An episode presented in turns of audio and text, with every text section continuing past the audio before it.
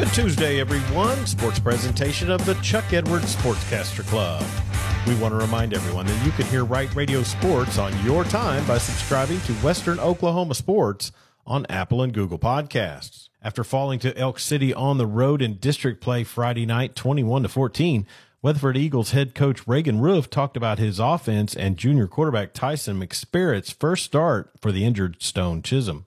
We get week John Marshall, then we get a bye week, so it's two more weeks, you know, uh, to get Tyson more comfortable back there. Uh, you know, he, he, made some plays, and then he had he had some bad ones too, and, and some of the, a couple of those bad ones weren't weren't his fault, and a couple of those interceptions were, you know, we're trying to, to take some shots late and get back in the game, and uh, you know, I, I, believe in Tyson. I believe we can win games. The more experience he's going to get, he's going to get nothing but better, and if our offensive line can, can block as well as we did for the most part tonight, I thought our protection was better and, and thought we were able to run the ball until we got, you know, down down the stretch here where we had to kind of start throwing it a little bit. Weatherford Senior Night will be this Friday, and we will be on the air at 6 o'clock on Weatherford Eagles TV for that.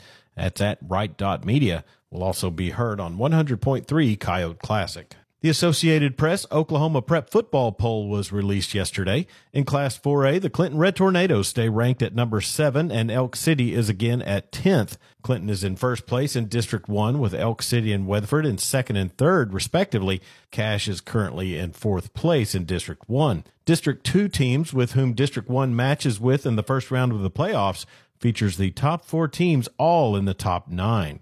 In Class A rankings, Fairview from District 1 keeps the top spot, and in Class B, Seiling holds on to number 1 at 8 and 0, and in Class C, Tipton is top ranked and Mountain View Gotebo falls out of the top 5 and is 6th. Coming off of a 32-13 loss at Southeastern last Saturday, SWOSU football will be back on the road this week as they travel to Magnolia, Arkansas to take on Southern Arkansas. The Bulldogs beat the Mule Riders last season 24 20 for their first win in over three calendar years. This season, head coach Ruzel McCoy says SAU is much improved.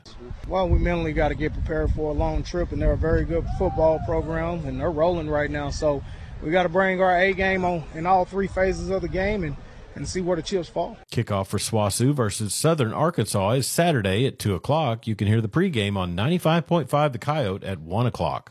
Elvira Gunnarsson of SWOSU Soccer and Braylee Ward of Women's Rodeo have been chosen as the latest Right Radio Bulldogs of the Week. Gunnarsson matched her career total in points in one game last week in SWOSU Soccer's 2 1 win over Harding.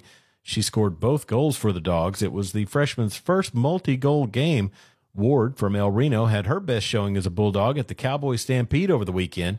She swept the barrel racing event after posting the best times in the long and short round. This gave her the best average and her first college title. SWOSU results from the OSU rodeo last weekend. The women placed third behind the host team and Panhandle State. SWOSU men finished fourth. Bulldog Hadley Toit won the women's all around buckle. Toit finished ninth in goat tying and fifth in team roping with a partner from Western Oklahoma State. She also finished sixth in averages in barrel racing. Braylee Ward finished first in averages and in both rounds. Catherine Clayton finished first in average and breakaway roping, while Libby Berger finished third. SWOSU men had Blake Chowning finish sixth in averages in bareback riding. Brody McAbee finished fourth in saddle bronc, and Dolan Thomas placed fifth.